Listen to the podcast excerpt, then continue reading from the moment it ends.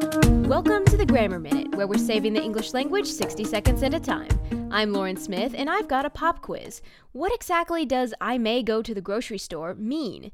Does it mean there's a chance I'll decide to go, or does it mean I could go if I wanted to? Well, plot twist, like most things in life, there's no simple answer.